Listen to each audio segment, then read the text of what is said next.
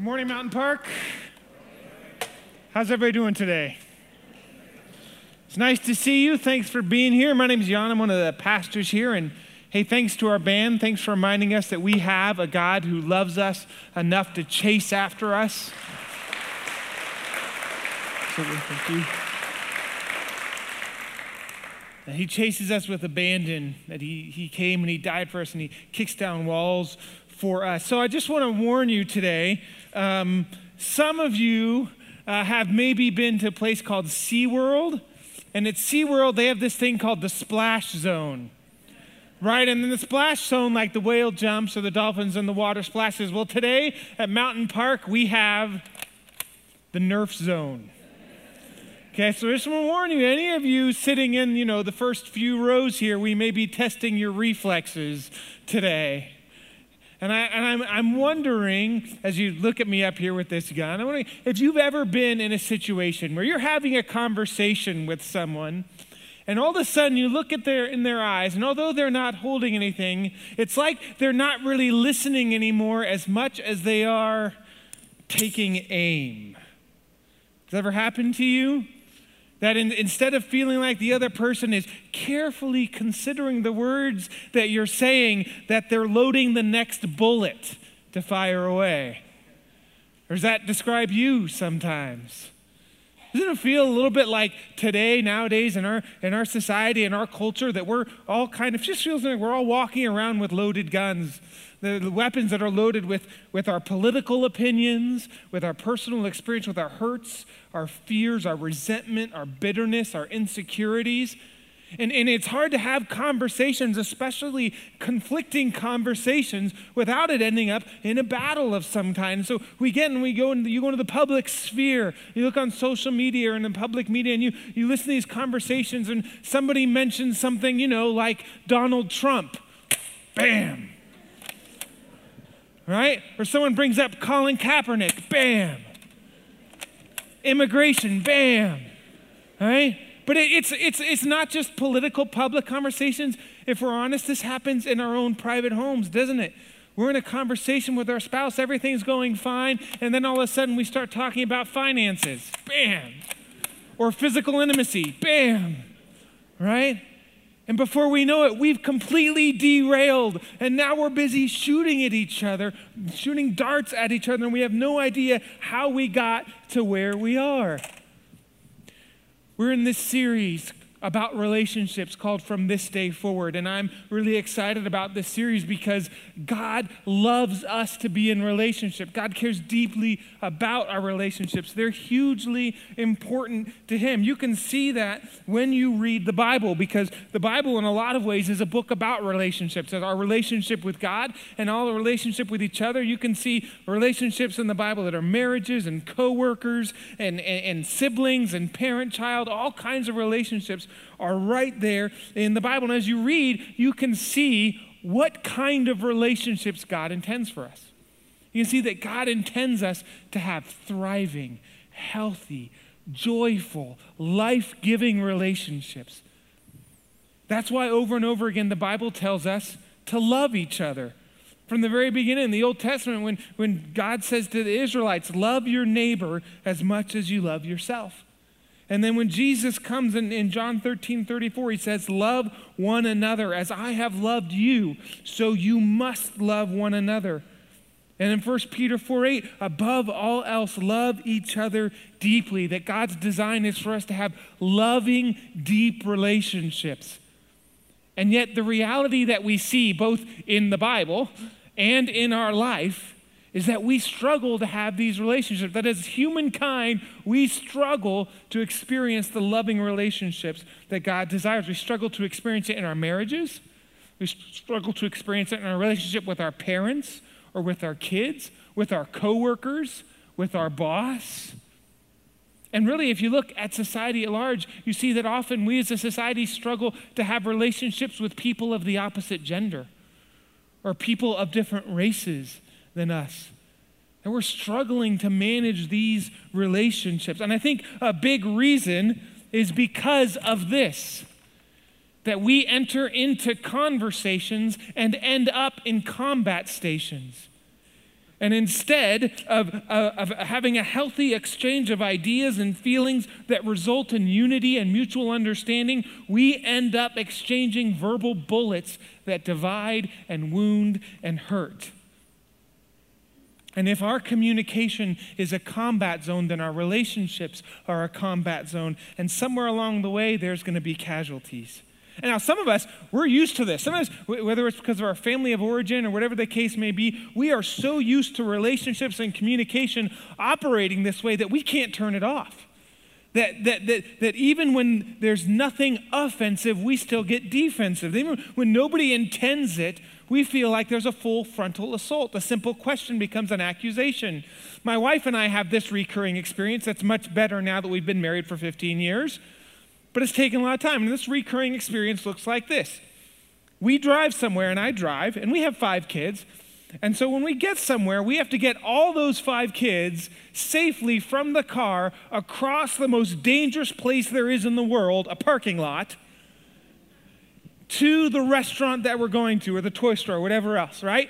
So I get out of the car and I get uh, you know, three, two, three, four of our kids, whatever, and I get this stuff and I come and I don't want them in the parking lot, so I bring them onto the sidewalk to the door while my wife is still getting her stuff out of the car.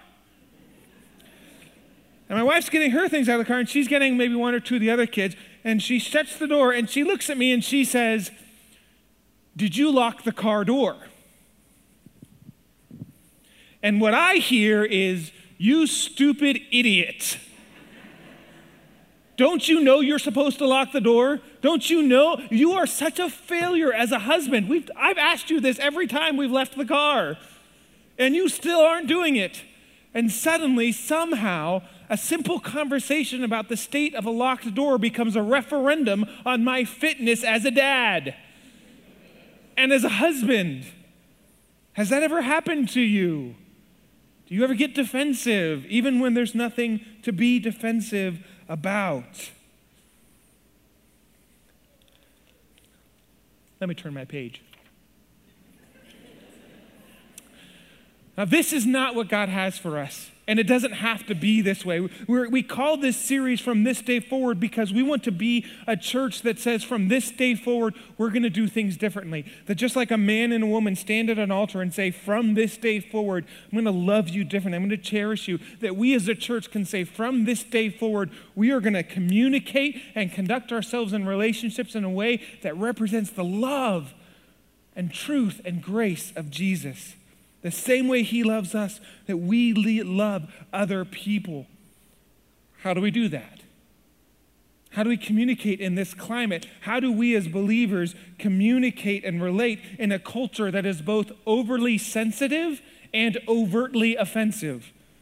How do we demonstrate love and grace in our conversations with our spouse, with, with those who make choices that we find ridiculous, with those who insult us, those who think we're idiots? How do we navigate those relationships in a way that honor the Lord? Now, this, this question is not a new question. This has been, people have been dealing with this question for as long as humans had words, okay? There was a guy in the Bible named James who, who wrote a book of the Bible we're going to look at. You can turn your Bible to James if you have it with you. And he was deeply concerned about this. He was deeply concerned. He wrote actually a couple different places in his letter about this idea of communication.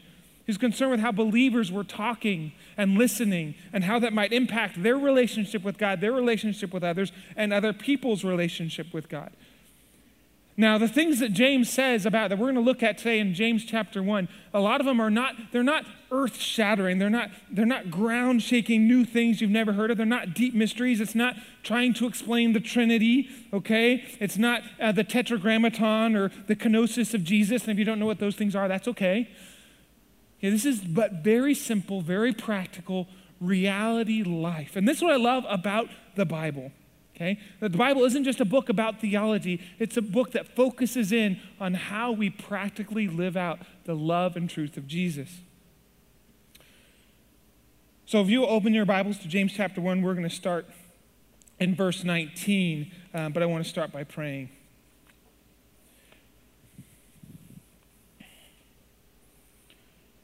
Well, Lord, we take a moment here to, to stop and say, God, we want you to speak. We want you to speak through your word. We want you to speak through your Holy Spirit. And we surrender our ears and our hearts and our mind to you. We ask that you lead and you guide. Lord, that you open us up, maybe to something that we've been protecting, that we've been holding back. You would unlock it today, Lord. And help us move forward in your love and your grace. It's in Jesus' name we pray. Amen. So, the book of James, James is, is writing to um, believers who've been scattered all over. And the first part of the book of James, actually, a lot of part of the book of James is very practical, and people will compare it to Proverbs because it's, it's these bite sized pieces of truth about various topics. And, and James isn't so much trying to weave together a comprehensive theology as he's given us these little pictures uh, uh of how to live out our faith. And because they're practical, it's easy for us to look at some of these things and some of the things we're looking at today and say, oh, that is so deep. I'm going to put that on my wall. And it's going to stay on my wall. And I'm never actually going to implement it. But man, it's meaningful. Okay? It's important to know that, that, that, James isn't just writing script words for people to hang on their wall. He's writing to people, he calls them my dear brothers. We'll get to that. He's writing to people who are Christians, people who are believers, and saying, This is what it means to follow Jesus. And so, there in, in, verse 19, he says, My dear brothers and sisters. And, and that my dear brothers is not just a polite thing. That word for dear is beloved. He's saying, I care about you. Before I go into this next part, I want you to know I care about you. And he says, Take note of this. Now, when I hear take note of this, I think of myself in biology class in uh, college trying to remember the difference between meiosis and mitosis, which I don't remember.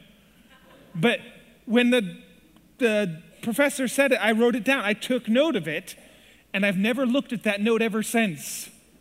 Right? That we, this idea of taking note can feel like a suggestion or something you file away. That's not what, what he's saying here. That word that's translated take note is the word oida, and it means to know, to understand, to realize as true.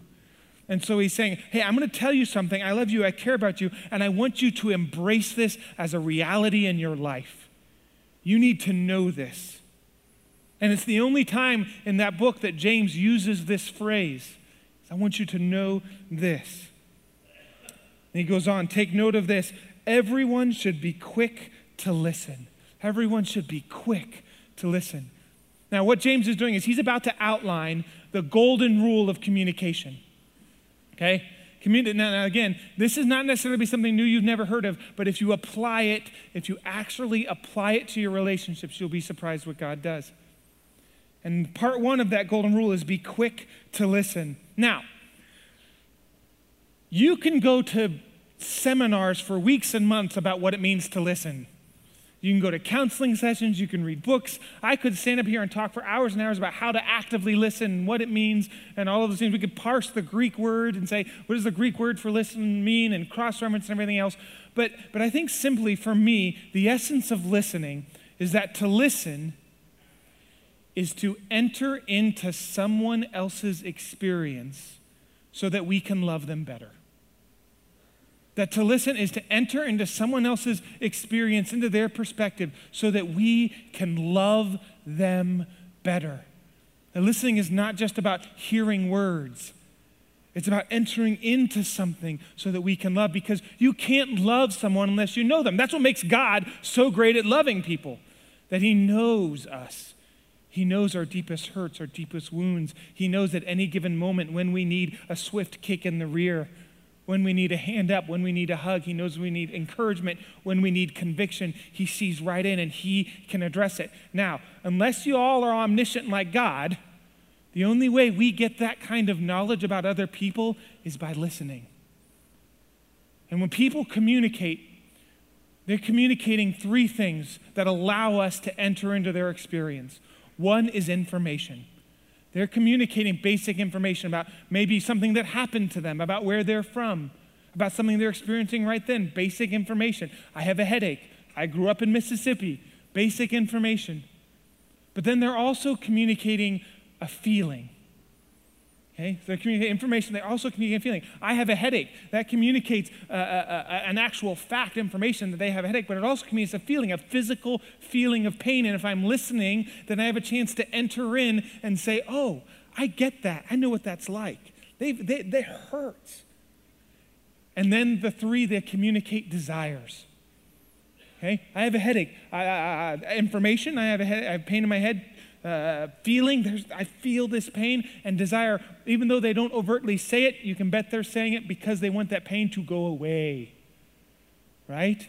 When your spouse comes home and says, Oh, my back's really sore. I just got, got these knots. They're secretly saying what? Rub my back. Right? Right? So every time someone communicates, they're communicating information, emotions, feelings, and desires. And they allow us to enter in to that person's perspective when we really listen to those things. It's true. That's true of big conversations. It's also true of those daily. You'd be surprised how much is going on in just those simple conversations. Now, when we take time to listen to the information, when we take time to listen to their feelings, we take time to listen to their desires, what they want, what's important to them, we're going to grow in our understanding of them, but it doesn't mean we have to agree with them. See, the verse says quick to listen, not quick to agree. And that's really significant. We can listen to someone, we can listen to all their facts, all their experiences, we can listen to their pain, their sorrows, we can listen to their desires, and we can still disagree with them on a particular issue. We can still disagree with their choices. We can still disagree with, uh, with their positions on things. But what we can't do is use that disagreement as a reason to dismiss them. Use that disagreement as a reason not to listen to them, not to consider how they feel, not to consider why they have the position or have made the decisions that they have. Because even if you disagree with them, listening to them will help you love them better. Now, listening is a skill. Unfortunately, we are not typically born good listeners. I know this because I have five kids. And when we sit at the dinner table, it's a battle between to see between to see. It's a battle to see who speaks first. But that doesn't really matter because whoever's speaking, someone else is going to speak over them anyways. And so we actually instituted in our family listening practice time where we sit as a family after dinner, and what we do all the time, but we say, okay, listening practice time, and all my kids go, ah. And everybody knows that one person is going to talk, and everybody else is going to look at that person. And then they're going to listen to that person. And then when that person is done talking, they're going to have to ask a question about something that person said. Because listening does not happen naturally. It's a skill. We have to practice, we have to learn it. Now, you notice that James says we have to be quick to listen. There's a difference between things that we do and things that we are quick to do, isn't there? I did homework in college. I was not quick to do homework in college. Okay, what are the things in your life that you're quick to do? Quick to, you hear a, your favorite band's coming to town, so you go online and you make sure you're quick to get those tickets or, or, your favorite sports team is coming down. You're quick to get those tickets, or you're, you're quick to get to the television to watch the game. I am quick to buy my wife Ghirardelli double chocolate brownie mix. That if I go to the store, I know that is an opportunity for me to buy that brownie mix, and I jump at it every time. Why? Because it's a priority for me. We are quick to do things that are a priority for us. That's what James is saying that listening should be a priority, that entering into someone else's experience should be a priority. That entering into someone else's experience so that we can love them better should be a priority for us. So much so that we jump at the opportunity. Even if we're on our phone, that when that opportunity arises, we put our phone down. That even if we're working on a really important project, that, we're, that when that opportunity comes, we are ready to jump at that opportunity. That when someone says something that we find offensive, we don't assume that they're an idiot. We take it as an opportunity to listen, to enter into their experience so we can love them better. When someone is sharing an insight they've learned that maybe you've heard before, it's an opportunity to listen. When someone shares criticisms with you, whether they're constructive or deconstructive, that it's an opportunity to listen, to enter into their experience so that you can love them better. Because every opportunity where someone is talking to you is an opportunity to learn how to love them better, and it requires effort. But as followers of Jesus, we should be awesome listeners. We should be the best listeners on this earth. So when you came in, you got these little darts, right? And you've been wondering, what do I do with your little dart? You also got a little piece of paper when you came in. Hold on to the darts, we're going to use them later. But your piece of paper on the back, it has a one, two, and three. And so we want to get very practical about this. On, underneath number one, I want you to write how you can apply this. Write the name of someone you need to be quick to listen to. That's, that's part one of the golden rule to be quick to listen, to prioritize opportunities to enter into someone else's experience, to love them better. So write the name of someone you need to be quick to listen to on your paper. Now, James goes on, he says, everyone should be quick to listen, slow to speak. Why? Because words matter. Because the quality of our communication directly and significantly impacts the quality of our relationships. And I mean that in a very, very immediate sense. The, the state of your relationship, the state of any given relationship that you have with someone right now has a lot to do with the last thing you said to them. Earlier this week, I was having a conversation with my wife. I asked her if she would do something for me. She asked me a couple questions, and then she looked at me and she said, Why would I do that? And I said, Because you don't want to be a selfish, greedy, stingy person. You want to be gracious and loving. My communication had an immediate effect on my relationship, right? Our communication rise and fall on the words we speak to each other. And sometimes the first thing that comes to mind is not the best thing to say. Right? How think about that. How often is the first thing you say the exact best thing to say in that situation? We have to be slow to speak so we can listen. We can't listen when we're talking. In fact, while we're thinking about talking, we can't listen. Okay? So when we're thinking about loading our guns or how we respond, we've stopped listening. So we have to give up interrupting. Just give it up altogether. Now, I know some of you are like, what? Because some of you grew up in places where interrupting was like the only way to talk, right? And this interrupting is just a normal phase of life. But I'm telling you, we have to learn how to just be quiet and let someone speak and speak and speak until they're done. Okay? And even then, be willing to understand that maybe we've misinterpreted something that they've said. And, and, and, that maybe the things, all the things that I've thought of, I don't need to say right now. That before I really need to say them, I can make sure I understand. See, part of being slow to speak is asking good questions, making sure we really know what someone is saying. Okay? So I want to give you three very practical questions you can ask to be slow to speak. Number one, what I hear you saying is, dot, dot, dot, is that accurate? Okay? Basic question. I hear you saying this. Is that accurate? Did I mishear you? Number two, how do you feel about that?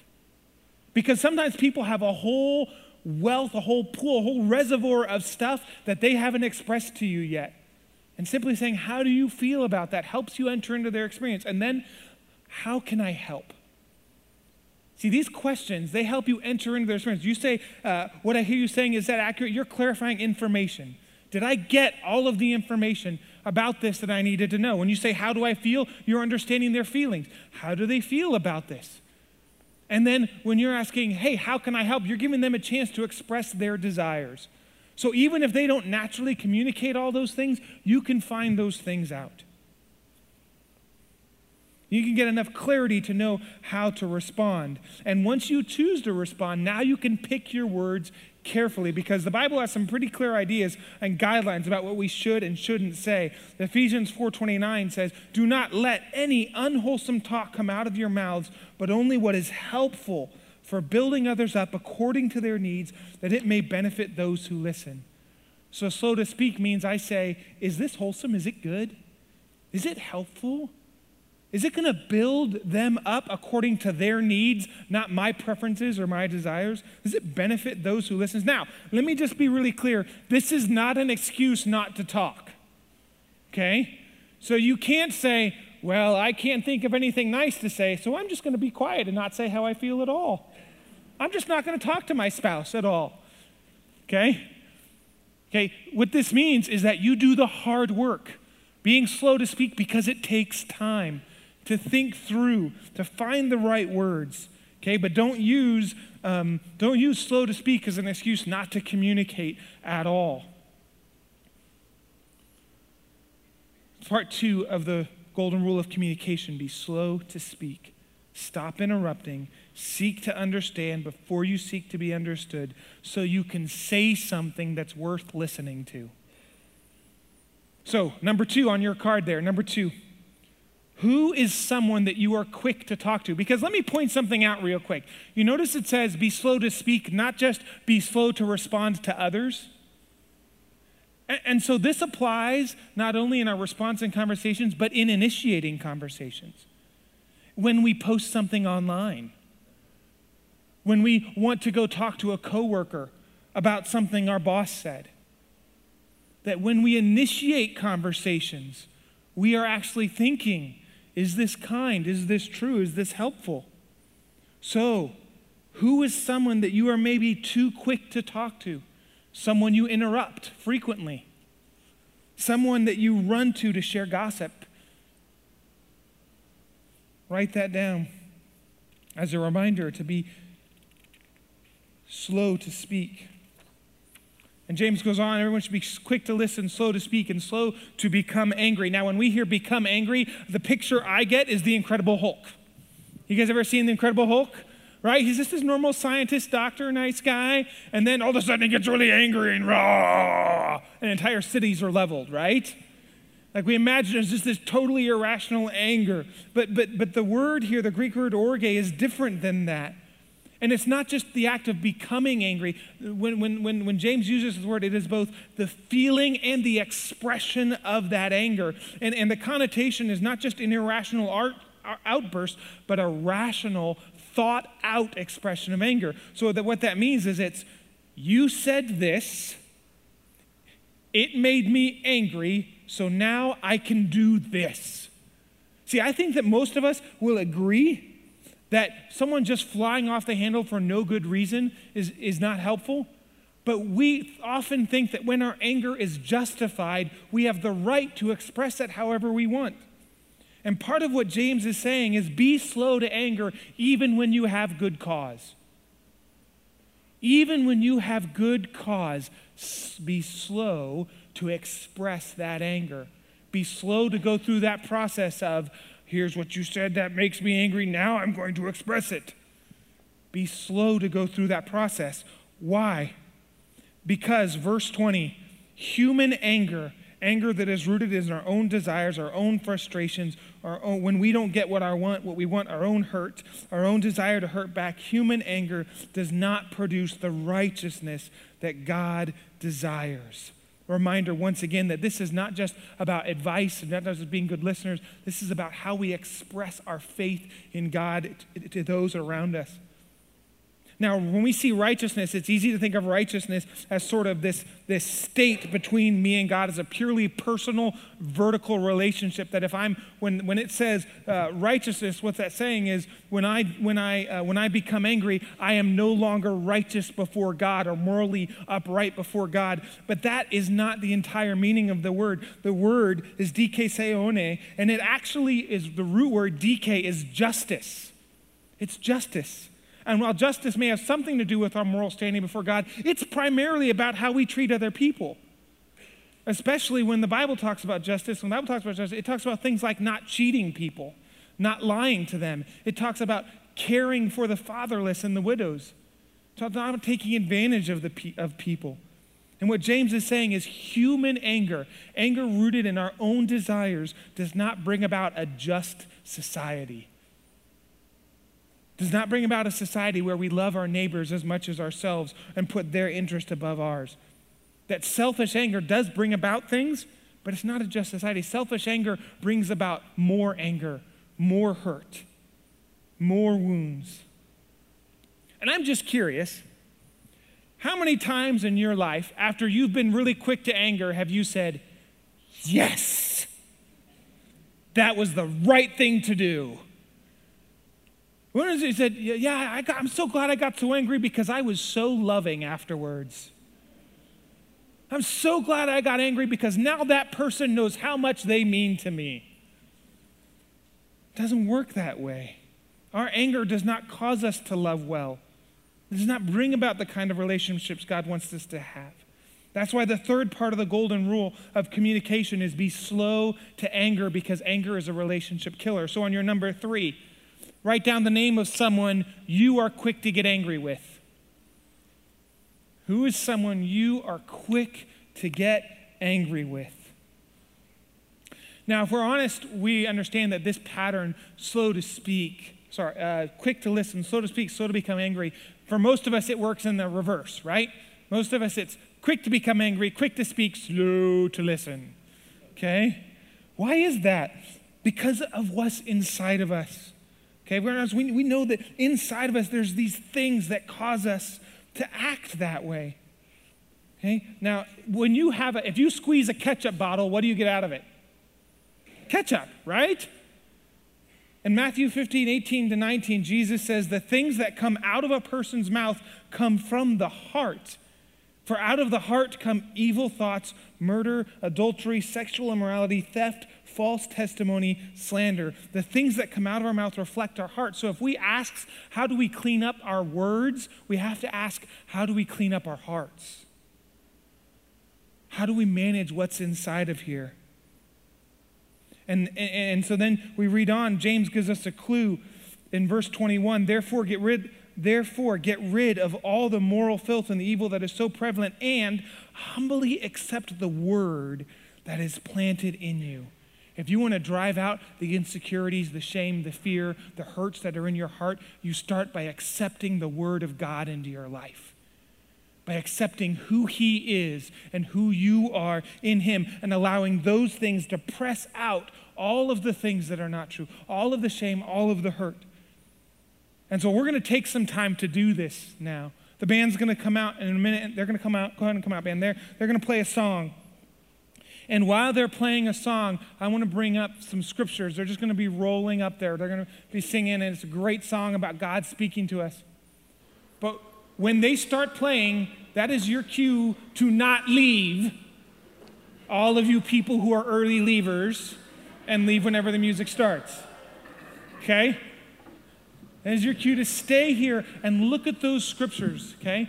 And allow God to speak to you. Allow Him to speak into your heart and, and accept the word that God is speaking to you. Take it to heart. And then when we're done with that, I'm going to come back up and we're going to do one more thing with your darts.